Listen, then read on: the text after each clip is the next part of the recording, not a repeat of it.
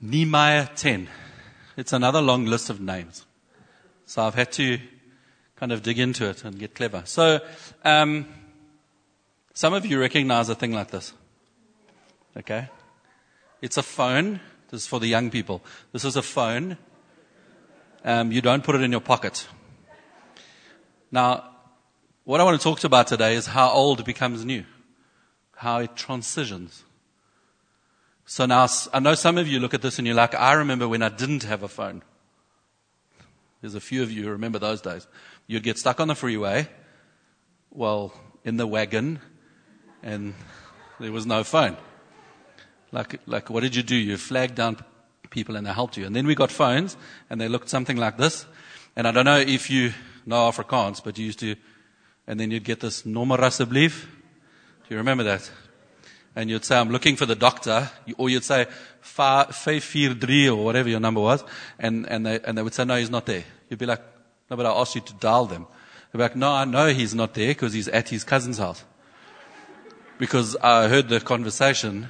They're having a party. There's 12 other people there. You weren't invited. Do you want me to put you through to that party?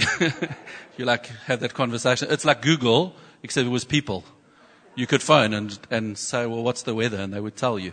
They knew everything. And then we got these kind of phones. And just in case you're wondering, no, there's no camera. Okay, it doesn't have a camera. There's no calculator. Um, it doesn't have a calendar. But nowadays, your cell phone, you pull it out. Cell phone, calendar, camera. Do you see how things change? Still makes phone calls, apparently. We don't do it much, but it is there.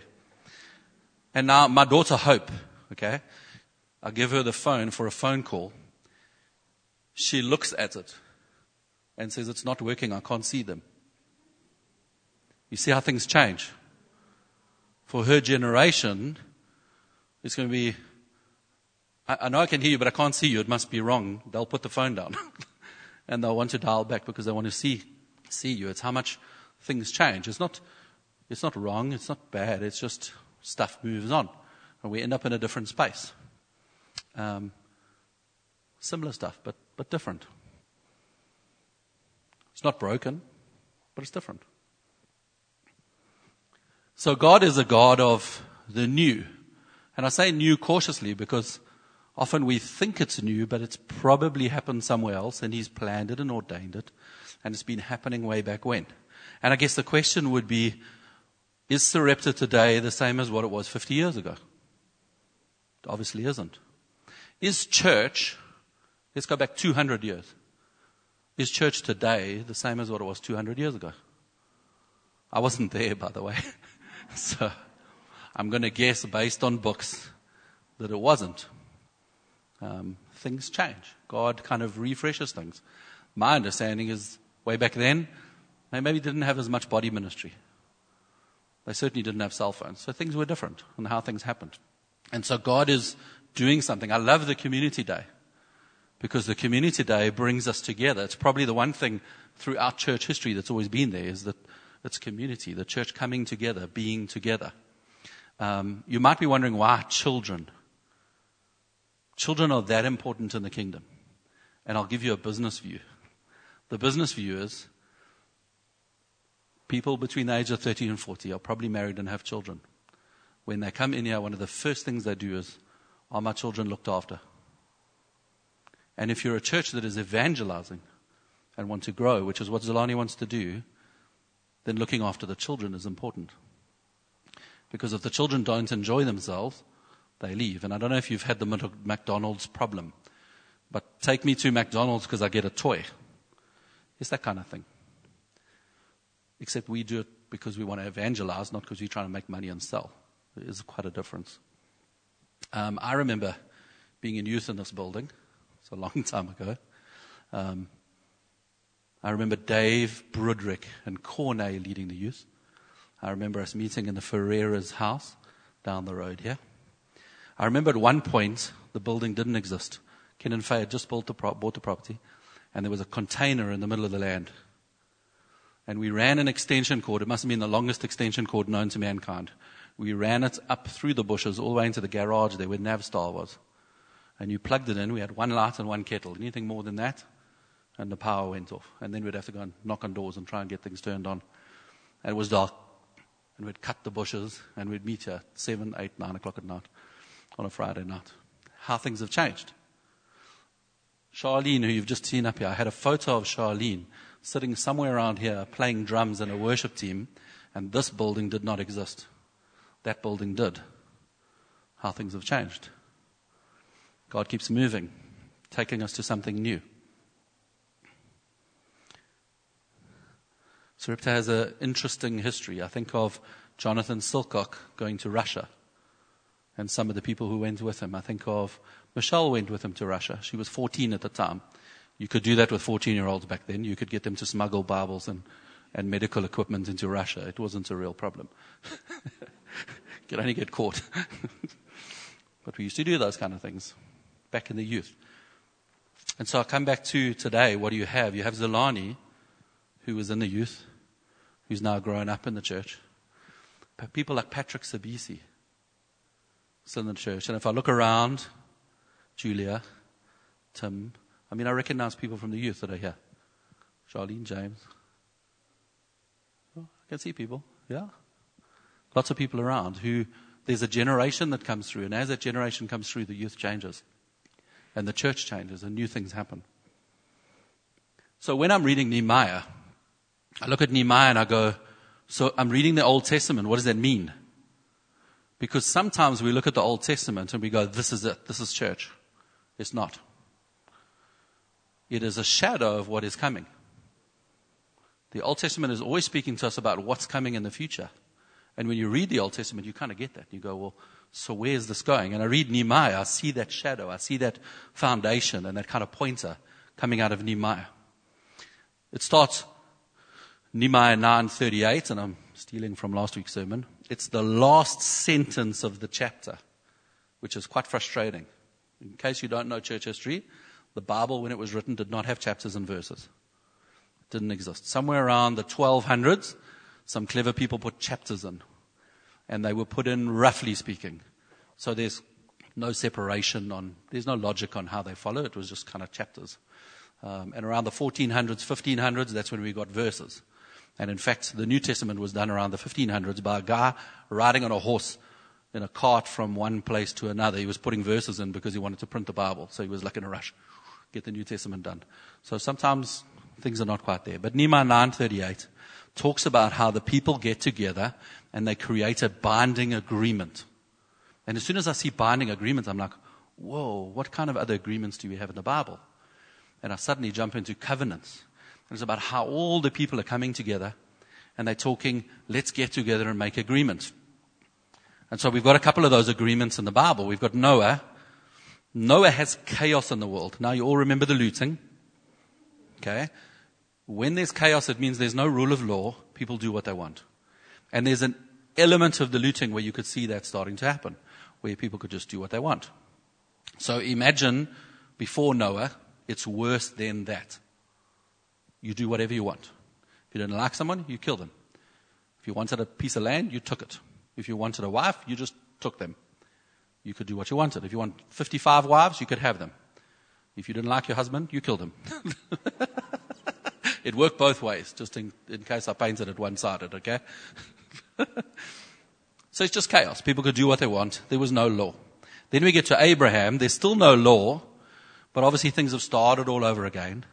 And Abraham is a man who's following God. He's listening to God. And God is starting to establish relationship more with not just Abraham, but he's trying to establish a relationship with that whole family line. And God makes a covenant with Abraham.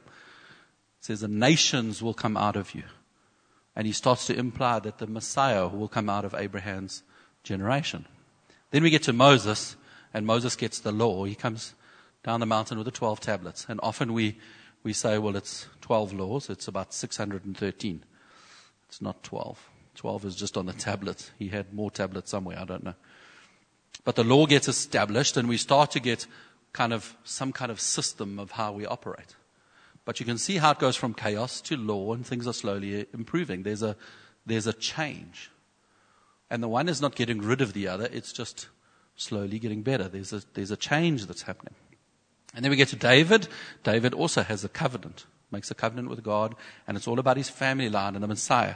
And then finally, we get Jesus, the fulfillment of law. And it talks about the law being written on our hearts and our minds. So we get to the new covenant, and Jesus talks about that. In Hebrews, he says, not Jesus says, but Paul writes, to Jesus, the mediator of the new covenant, and to the sprinkled blood that speaks of a better word than the blood of Abel. Abel. Whenever there was a covenant made, there was often bloodshed. So often you would see in the covenant, they would cut animals in half and separate them and walk between them and all the stuff. There was blood involved in making the covenant. Just like the blood that Jesus shed. He shed blood to fulfill the law, to create a new covenant.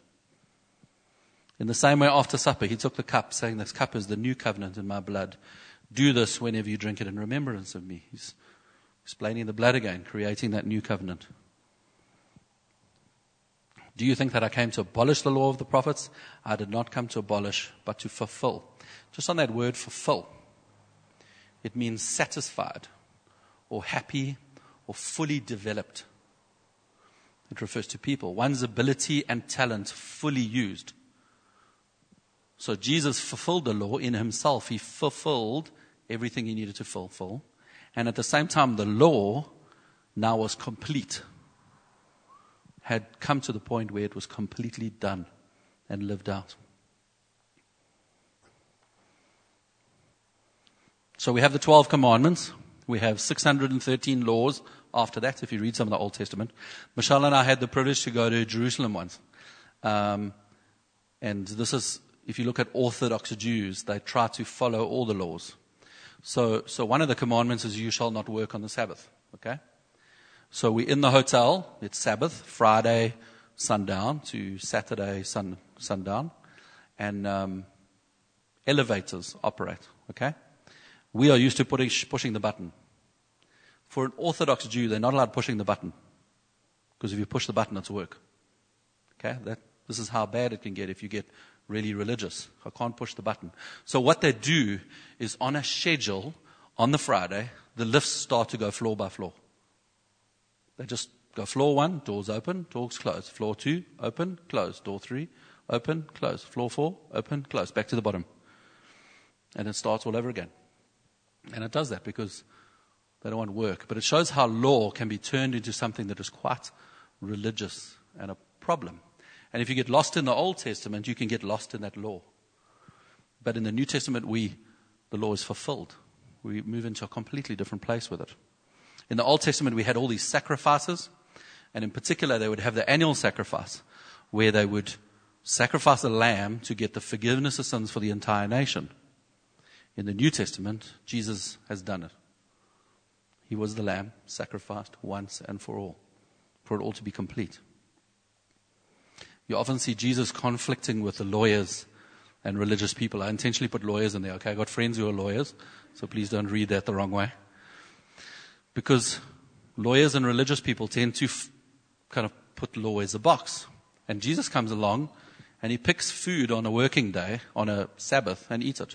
And they go, You can't do that. The law says you must not work. And he's going, Yeah, it's not really a problem. You've misunderstood the application of it the principle of it. They would say, well, your donkey's stuck in a hole, don't pull it out. Jesus comes along and goes, why wouldn't you? You've misunderstood the law. Be healed. No, you can't do healing on a Sunday. You shouldn't be working. He's like, I think you've misunderstood the principle. So how we apply stuff is, is completely different. And it's to do with how our, where our hearts are and where our minds are. The laws, the covenants and that were all done in public. The laws were exercised in public. And so even here in Nehemiah, you see them gathering all the people around. And it becomes a big thing. We've written it up. It's a public thing. Jesus is beaten and whipped in public to set up that covenant for us. And dies in public. So are there penalties for the law? Well, there are. If you drive too fast on the freeway, you get a fine if they catch you, if they notice, if the camera's working. But you shouldn't be driving fast. But law comes with curse. And so, how does that move into the New Testament? Do, do we still have curses in the New Testament? Is that what happens? Galatians 3:10. For all who rely on the works of the law are under a curse. So what he's saying is if you live in a New Testament world and try to follow the law, then you will live under the curse of the law. Does that make sense? But you don't have to live under the law. Cursed is everyone who does not continue to do everything written in the book of the law. Clearly, no one relies on the law is justified before God. Very deep sentence that. No one who relies on the law of God is justified before God. So no one is made right before God because of law. And the reason for that is you'll always get it wrong. So if you follow the law, you'll always get it wrong and therefore always be cursed. And therefore, we need to be careful of what it is we follow. And it comes on to then explain what we should be doing. The righteous will live by faith. The law is not based on faith. On the contrary, it says, the person who does these things will live by them. Christ redeemed us from the curse of law. So we've been saved from the curse of law because he became the curse for us. Curses everyone who lives on the tree. So we move from law and curse to faith and life. in Hebrews 8, which is a quotation of Jeremiah 31. This is the covenant I will establish with the people of Israel. After the time, declares the Lord, I will put my laws in their minds and write them on their hearts. I will be their God and they will be my people. No longer will they teach their neighbor or say to one another, Know the Lord, because they will all know me. From the least of them to the greatest, I will forgive their wickedness. I will remember their sins no more. Jesus dies on the cross and opens up an entire new world for us. Our sins are forgiven, past, present, future. It's all dealt with. We get into, he mentions there, we're ending up in the priesthood of all believers. In 1 Peter, you're like living stones. You're being built into a spiritual house to be a holy priesthood, offering spiritual sacrifices acceptable to God. So in the Old Testament, if you want to hear God, you get hold of a prophet or you get hold of a priest. You get hold of somebody who has some badge of honor and then that gets you to God. In the New Testament, every single one of us has access to God. We are given permanent access to God. You can talk to God every day of your life in whatever language you wish. And sometimes you don't even have to talk. He hears your thoughts, He knows what's going on. But you have that access to God, which we wouldn't have had in the Old Testament world. I'm thinking in the Old Testament of the Holy of Holies. Once a year, the high priest would go into the Holy of Holies, never any other time. And he had to be really, really good to go into the Holy of Holies. But even there, they weren't sure. So they tie a rope on his leg. Because in the presence of God, he could die. And the interesting thing is they put the rope on because it obviously had happened. and they would use the rope to pull the person out if something went wrong. Because they don't know if this guy's up to scratch. Now, in our world, we all get to be in the presence of God. Our sins are forgiven. He accepts us completely as we are. We've been washed by the blood of Jesus. And through that process, Jesus goes to sit at the right hand of the Father, and we have access to the Holy Spirit. The Holy Spirit comes and touches us and lives in us. And we have the gifts of the Spirit wisdom, mercy, knowledge, faith, healing, miracles, prophecy, tongues, discerning of spirits. We get spirit filled and we suddenly experience this new life that takes us into a completely different place as to how we live. And the fruit of the Spirit love, joy, peace, patience, kindness, goodness, self control. The Bible says you will recognize them by their fruit, by how people operate and how the Holy Spirit is moving through them. We pray um, the Lord's Prayer. And we say, May your kingdom come on earth as it is in heaven. God's kingdom coming on earth is because of all of us. Not because of, because of Jesus, but through each of us. So as we give our lives to Jesus, as the Holy Spirit fills us, each one of us is that little flame that takes place in the world that brings God's kingdom. Because we get to forgive people, we get to love people, we get to have mercy on people. And that is God's kingdom.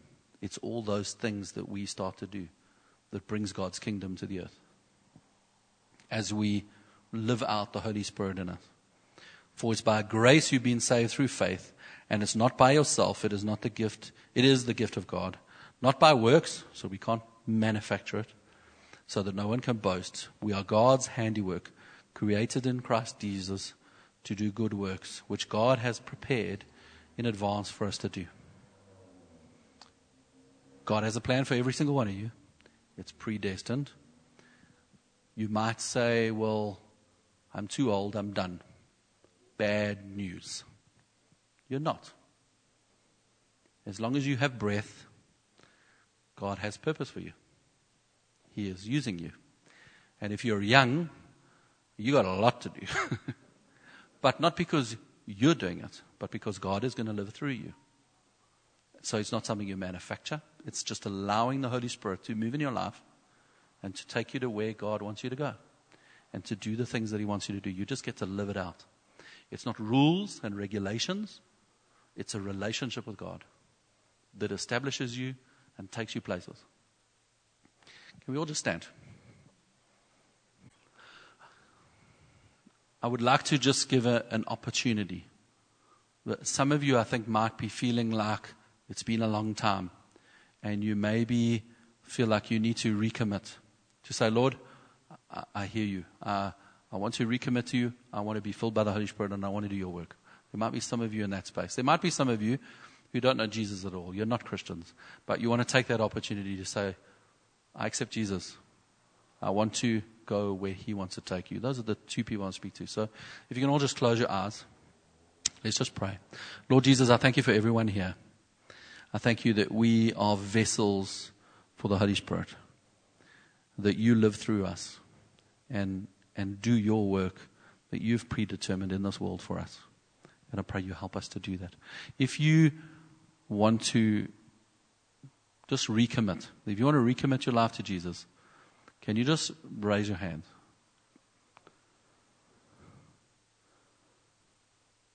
There's a couple of hands. Okay.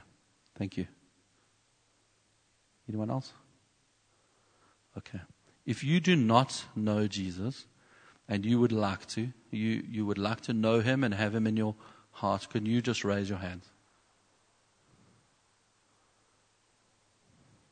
Thank you. I'd just like to pray for those people. Lord Jesus, I pray for everyone here. I thank you that we love you, that we want to serve you. I pray for an infilling of your Holy Spirit on everybody here today. Holy Spirit, I welcome you here. I welcome you on behalf of everyone. I just pray you fill every single person in this room. Fill us to overflowing. Take us to where you want us to go. Do the things you want to do. May we just be vessels for whatever it is you're doing.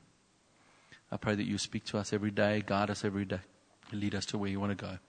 I thank you, Lord, for the people that who do not know you. I pray that you mightily move in their lives, introduce yourself to them, and just shake them and take them to where you want them to go. I thank you, Lord, that you do that. That we can not live in an old world of rules and regulations, but live in a world that is spirit driven, that is relationship driven that is built on you, Lord. That you would speak to us and lead us and guide us. In Jesus' name, amen.